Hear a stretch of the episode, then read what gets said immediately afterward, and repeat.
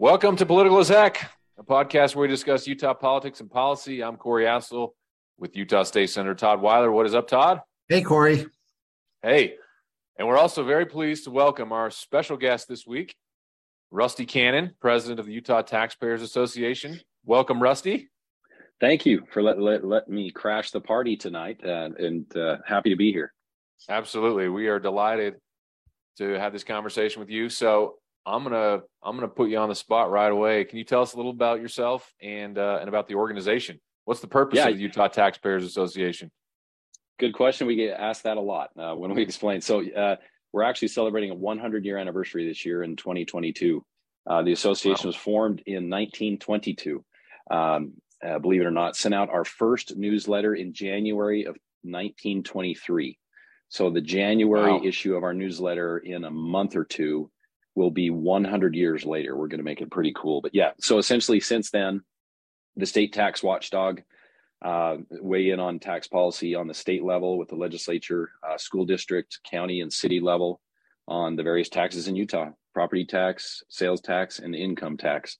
Um, and that's what we've been doing, uh, making 50% of the people unhappy uh, essentially ever since 1923. So uh, I like it's, it. it's great. Good stuff.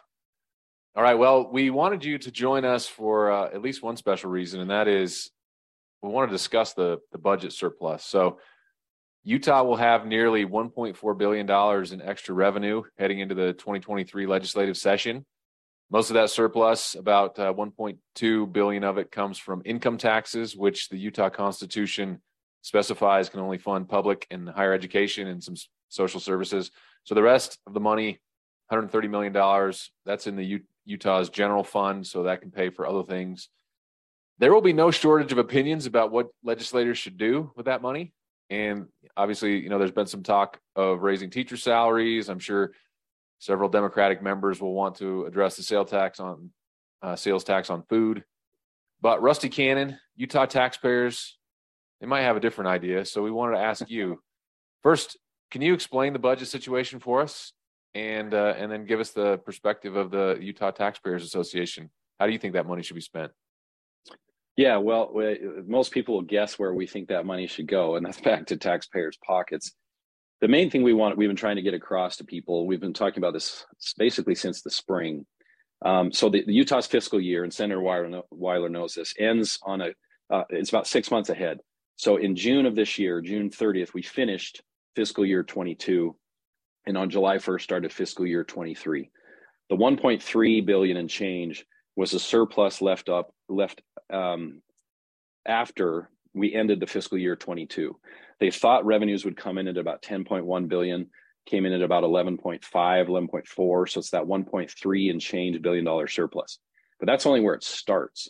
Then, in addition to that, there was unappropriated balances, meaning money that the legislature didn't appropriate or spend to the tune of about another almost 2 billion. So the, the actual surplus that they'll be dealing with coming into this session is going to be 3.3 billion, somewhere in that in that range. But it gets even better than that because when they set the forecast for fiscal year 23, which started on July 1st, they forecasted that it would finish the year at about 9.7 billion. They were forecasting a big drop. Everybody thinking that it was going to be uh, that recession coming and that kind of thing. Well, that hasn't happened yet. Uh, who knows if or when that's going to happen, or if it might be a small recession or a large one? Who knows, or if one at all uh, at this point. But every day that goes by, and we're now what July, August, September, October, November, almost five months into the new fiscal year, and revenues have continued to be strong.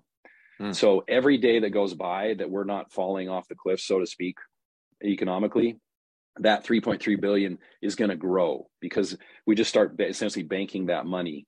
So we think the issue is going to be once you get into legislative session, you have a February time set time date. Uh, Senator Weiler knows about it, where February revenue estimates come out, and and at that point they'll kind of reforecast or kind of see where where the live game is at, so to speak, and they'll say, okay, this is what we think the 2024 numbers are going to be because what the legislature's spending or planning to spend this next session is 2024 money so you have all this money that's piled up um, there's a there's an issue or, uh, or a conversation that they have essentially behind closed doors, where they decide how much of that is one time money and how much is ongoing.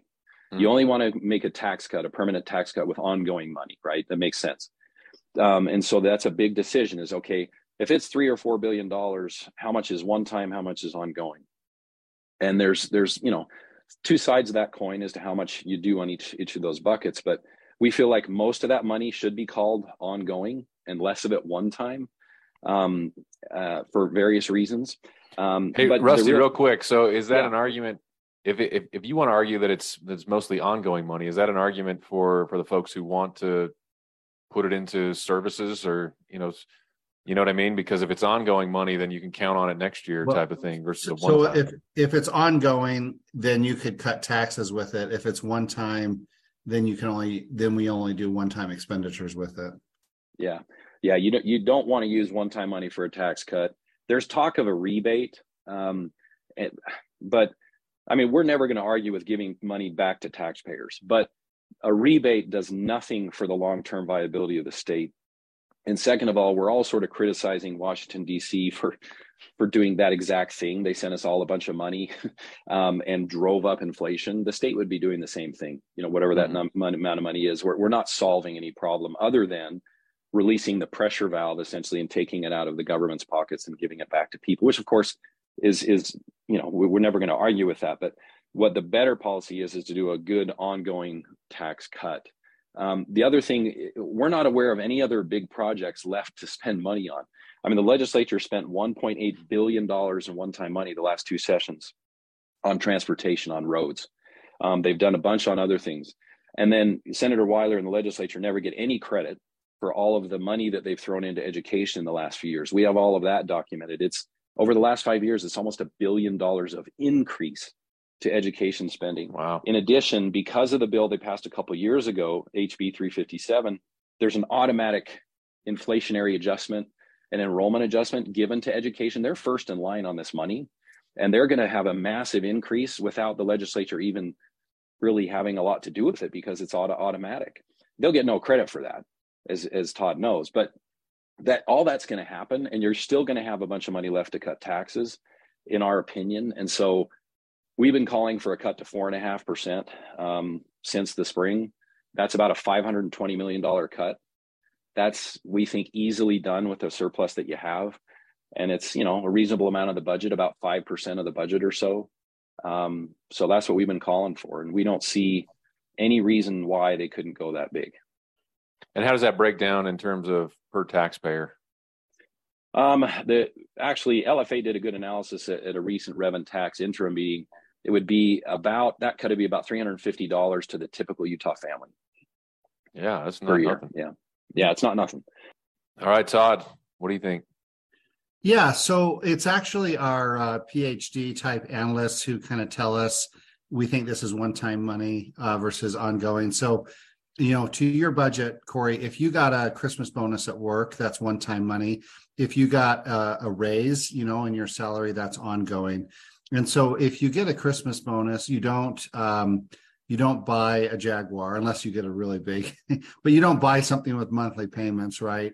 Um, if you get a Christmas bonus, you, you would you do a one time purchase or maybe pay off debt or something like that.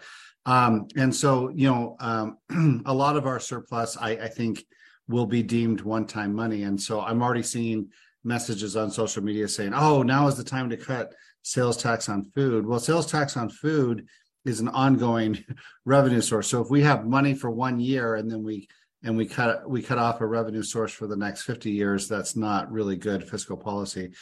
Um, we're going to have to probably give our state employees um, uh, an increase because of inflation. Um, we've got fire suppression needs. We've got jail contracting. We we we reimburse the counties. There's 24 county jails that house state. Well, some of them about 20 of them house state prisons. And so we're constantly adjusting the, the per diem rate on that. Um, and we've got other capital improvements and um, stabilization funds. Medicaid, um, the inflation affects Medicaid growth and uh, reimbursements. And so I'm not saying there won't be a tax cut. I think there will be a, an income tax cut, like uh, similar to what we've seen over the past two or three years. But there are a lot of there's a lot of things that we could do with one-time money to pay down debt, you know, in the future Yeah, I, the, the issue that we have is this is the same story that we have heard the last couple of years. Like what what the last couple of sessions, it seems like the story we hear. This is federal stimulus. This stuff isn't going to stick. But then our revenues stayed strong. Uh, recession's coming. Oh, but revenues stay strong, and all these other reasons to make it one-time money, and then one-time spending happens on a pretty significant basis. So what the issue you have now is your ongoing budget is about 9.2 billion right now. If you guys just did a essentially continue that base budget, revenues are coming in at about 12 billion. And so if if if our trend line now is up in that 12 billion range, you have a 3 billion dollar difference. So either you guys are going to have to ramp up ongoing spending by 3 billion or give back to taxpayers or call a bunch of it one time and spend it. And so our point is that okay, it's time for I mean if you add up all the spending over the last 4 or 5 years and how much in tax cuts, they've been good tax cuts. But if you if you put them side by side, the spending dwarfs what has been given back to taxpayers. And so that's the case that we're trying to make is other states have made big moves. Um, Arizona, they cut theirs 1.9 billion in income tax. then they followed that up with a 300 million dollar property tax cut. Um, you know, there's other states doing things that are significant parts of their budget um, in a prudent way. Um, it's not, you know, uh, you know outlandish or risky but that's just our point is that okay it's the taxpayer's turn for a general rate cut you know that benefits all those that pay the tax and, and then obviously if we if if it is an ongoing increase and we make the error of calling it one time money then that money's back the next year and the next year and the next year. And so we do try to err on the side of caution which i think we've been pretty good at. Of course we're going to bat for the taxpayers and we'll yeah. always advocate to you know to hand that back with lower rates because we know that history shows those lower rates will drive growth and continue to you know help the economy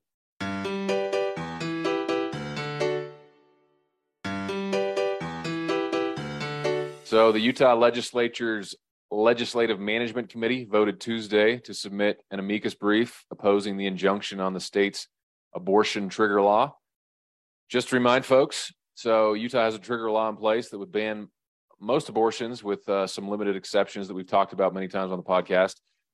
Um, and that is if the, the Supreme Court overturned Roe v. Wade, which of course it did over the summer. So we've discussed this a, a couple of times, but remember the abortion ban was blocked by District Court Judge Andrew Stone, first with a temporary restraining order and then by preliminary injunction. So while the trigger law stays blocked, abortions are currently legal in, until 18 weeks in Utah. So the Legislative Management Committee will submit an amicus brief. And amicus, what that what that means is it's friend of the court brief. So since the legislature is not a party of the litigation, this is a method for for the legislature to weigh in, share its views with the court. And just to reiterate, so regardless of what you think about abortion and abortion access, I mean, this lawsuit, we talked about it on a previous podcast, so we won't belabor it, but the Planned Parenthood arguments are just entirely devoid of of any actual legal arguments. It's it's it's just kind of hope springs eternal gobbledygook, but they they found the judge to uh, to agree with them, and so so he's imposed a preliminary injunction. So we don't have the text of the amicus brief. Uh, I think we can expect it'll probably rebut some of these some of these weaker arguments that, uh, the plaintiffs have put forward, but Todd, let's start with you. What's uh, what are your insights on this? Well, I think that the legislature sh- absolutely should weigh in on this. Um, and we did t- change the law a couple in the last four or five years to allow us, um, you know, so there's one state of Utah, right? But the executive branch may see some arguments slightly different than the legislative branch. So the attorney general represents uh, the state, but they really represent the executive branch. And so we'll have our own attorneys weigh in on, on some friend of the court. So um, on the trigger law, we we um, the the the KSL and some other out media outlets last month they really erroneously reported that the Supreme Court, uh, the Utah Supreme Court, had voted to keep the injunction in place. And while that's technically true, what they did was they voted to to not lift the injunction. They, they voted to not prejudge the issue. They're going to take you know take all the arguments and then they'll decide what to do. So it would have been great, in my opinion, if they would have lifted it, but it, it would have also kind of been putting the cart before the horse there, um, because those arguments haven't even been made yet. So I think this was the right choice. and I know the media didn't like it, uh, doesn't like it, and uh, it, it's so interesting to me. And I'm just going to wax political here for a second. Um, liberals hate the death penalty and they love abortion, and I just I can't reconcile the two. Rusty, what do you think? You know, I this is an issue where I just not of a legal mind. It's one of the times when I wished I would have went to law school. I, I defer to, to Senator Sir Weiler there, but just as an average citizen, it it is a little bit irritating when you're on the one side of the issue and one person is holding up what you think has been decided by you know the legislative body or or what have you, and so it's it's frustrating. But uh, I guess we got to wait.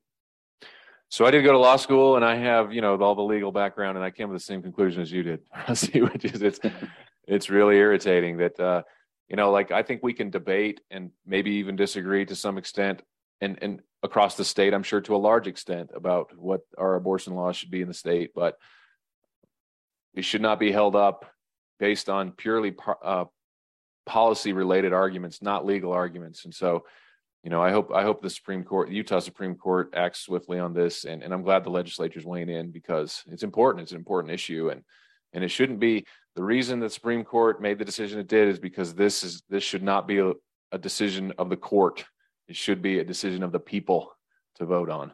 And so the sooner we can get back to that, I think the better.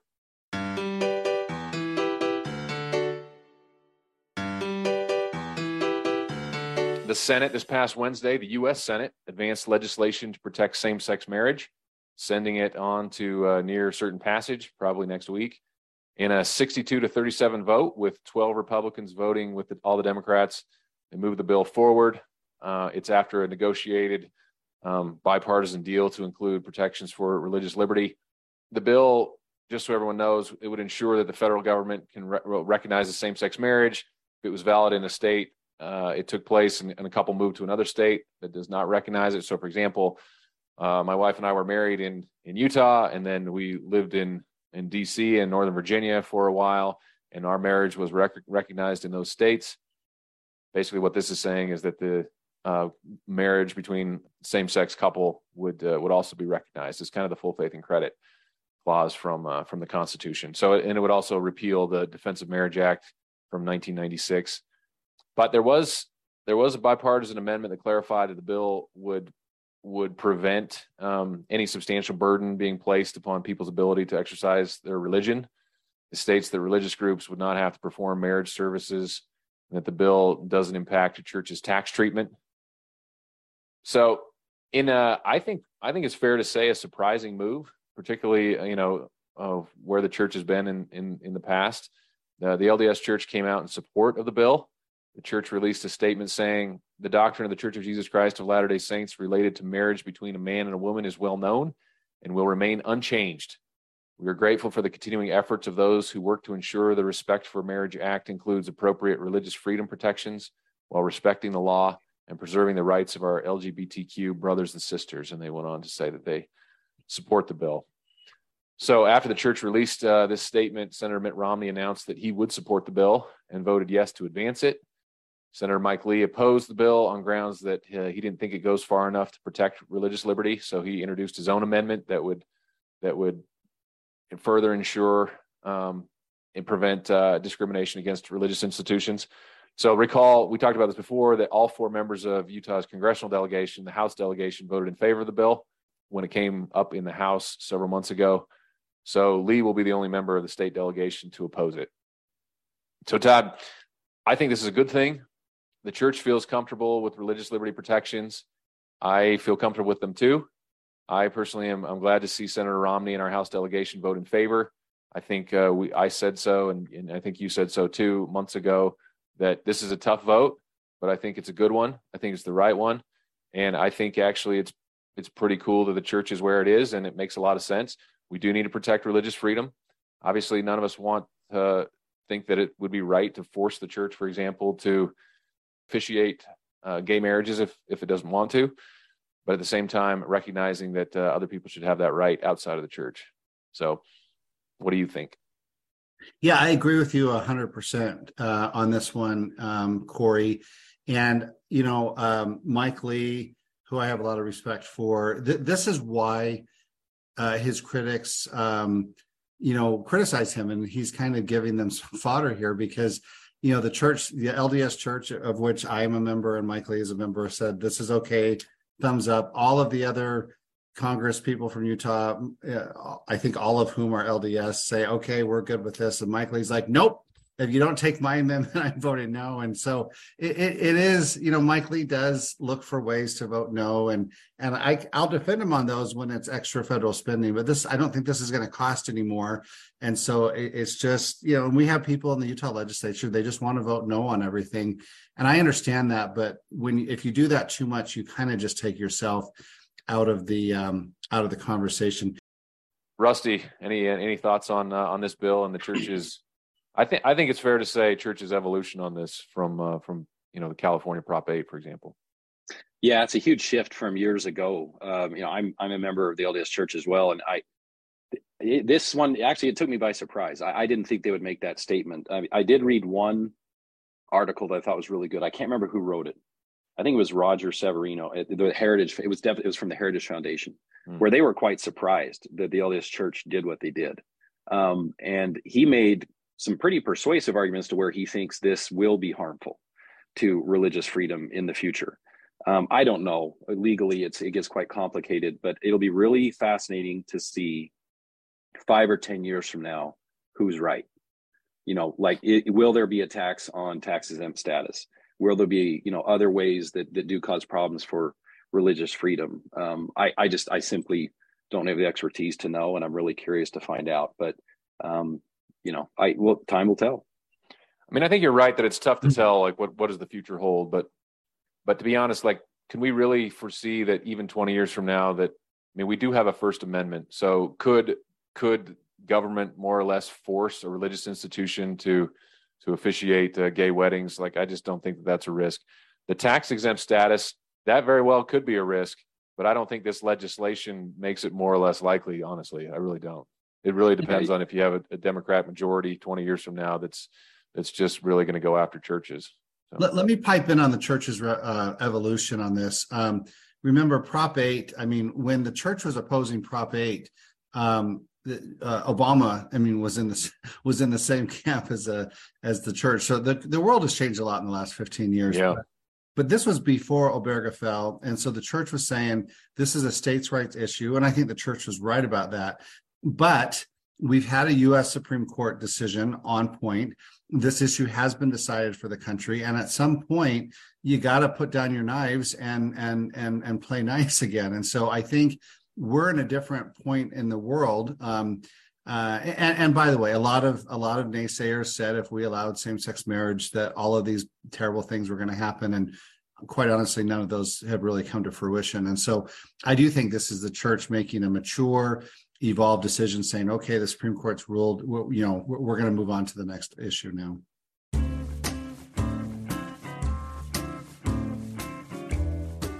In an absolutely shocking move, former President Trump announced he will be a candidate for president in 2024. What? I didn't hear about this. You're this will be his third attempt uh, at the White House, as we all know. Uh, but Todd, the day before President Trump made his announcement speech, you, Senator Weiler, organized a letter signed by over 80 Utah elected officials. Let me read it here. You said, Our nation stands at a crossroads. We recognize the need for a strong leader to guide and direct our nation, someone with a proven track record, strong conservative foundation, and who understands the operations of state government.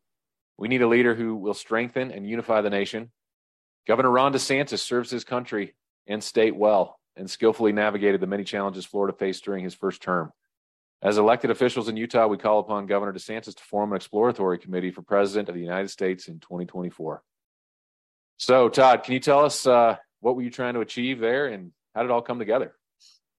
Well, um, yeah. So Dan McCay and I were talking, um, uh, kind of commiserating the results nationally, and I, I think we all know now that Trump's you know selected candidates underperformed, and that's one of the reasons why the red wave didn't really I mean, we we took the House. You know, congratulations to us. Um, um, I thought, you know, and and you thought, Corey, we would take the Senate, and and Trump's a big reason why that didn't happen. He's not the only reason. I think the Republicans failed on some of their messaging. I think the uh, I think the independent voters responded to the Dobbs decision, and and and and there's you know I, I went through those five reasons last week, but but Trump was one of those five reasons, and I think he was probably one of the biggest ones. And I I firmly believe, and I'm very grateful that Trump was elected in 2016. I'm grateful for his achievements as president. I think um, he advanced a lot of Republican causes. He did a good job not only with the Supreme Court justices but with hundreds of federal court appointments. But I think it's time for our party to close that chapter and to move on. And if for no other reason, if both Trump and DeSantis were elected president, if either if it was an either or binary choice, DeSantis could serve for eight years, and Trump, uh, we would be electing the lame duck president, someone that couldn't run for reelection. Um, but I don't tr- I don't believe Trump will be elected in 2024. I think um, I think just like what happened in 2020, um, I think that uh, people will come out of the woodwork to vote against Donald Trump, and I think he'll lose. And and I think he could cost us uh, winning the Senate in 2024, which is a lot more Republican friendly uh, at, at advantage of taking the Senate back in 2024 than it was in 2022. Rusty, do you have any reflections on uh, President Trump jumping in? I think we all have an opinion on President Trump. Uh, I yeah, I appreciate you letting me comment on it. I I totally agree with Todd. I I voted for him twice. I loved what he did as president. Phenomenal ish things that got done. Uh, all that. However, I, he lost me completely after the 2020. Like the, the really the, the time that I really just decided I was done. I learned to the I listened to the recording of him calling the Georgia Secretary of State. And that I could not believe what I was hearing. I, I just thought, you have to be kidding me.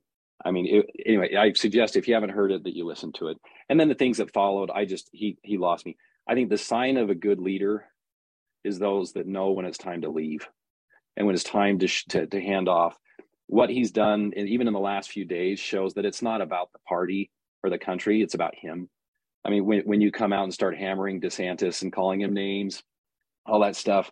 And then that 90 apparently that 90% 10% fundraising thing with in the senate in georgia. I mean come on. Really this is about you. It is not about the party or or the country in my in my mind. And and i know i'll probably offend a lot of people saying this but i just he needs to go. He will we will not win with him. I i don't think he can even win the primary at this point. Uh, just the people that i know that we, we pretty much everybody's done. And and we need to move on and look to the future and not relive the past. And those are my two cents. yeah, I share a lot of those concerns, and I and I agree with the with the thrust of this letter, Todd. I think I think we have I think we have talented Republican leaders in this country, and I I think we need to be looking to the future, just like you said, Rusty. I think look to the future, not the past. And any listener to this podcast would know that I'm a big fan of Governor DeSantis, and I think he could be a tremendous president. And I share both of you, I mean, both of your concerns that President Trump would lose to Joe Biden again. And I just fear what this country would look like after eight years of of destructive policies uh, that we've already seen from President Biden. And I just don't think we can risk it. So I'd like to see other talented leaders step up. And, and I think Governor DeSantis certainly tops that list. And Corey, since we're recording this on Sunday, we, we need to all wish uh, President Biden a very happy 80th birthday. And, and remind, remind our listeners that if he was reelected, he would still be president six years from today at the ripe old age of 86. Let's make sure that doesn't happen. Yeah, let's don't say we did. All right, that's all the time we have. Thank you, gentlemen. Thank you, Rusty, so much for joining us. We'll have to have you do it again. And Thank you. Uh, catch you all next week. Thank Happy you. Thanksgiving. Thank you Take care. Bye bye.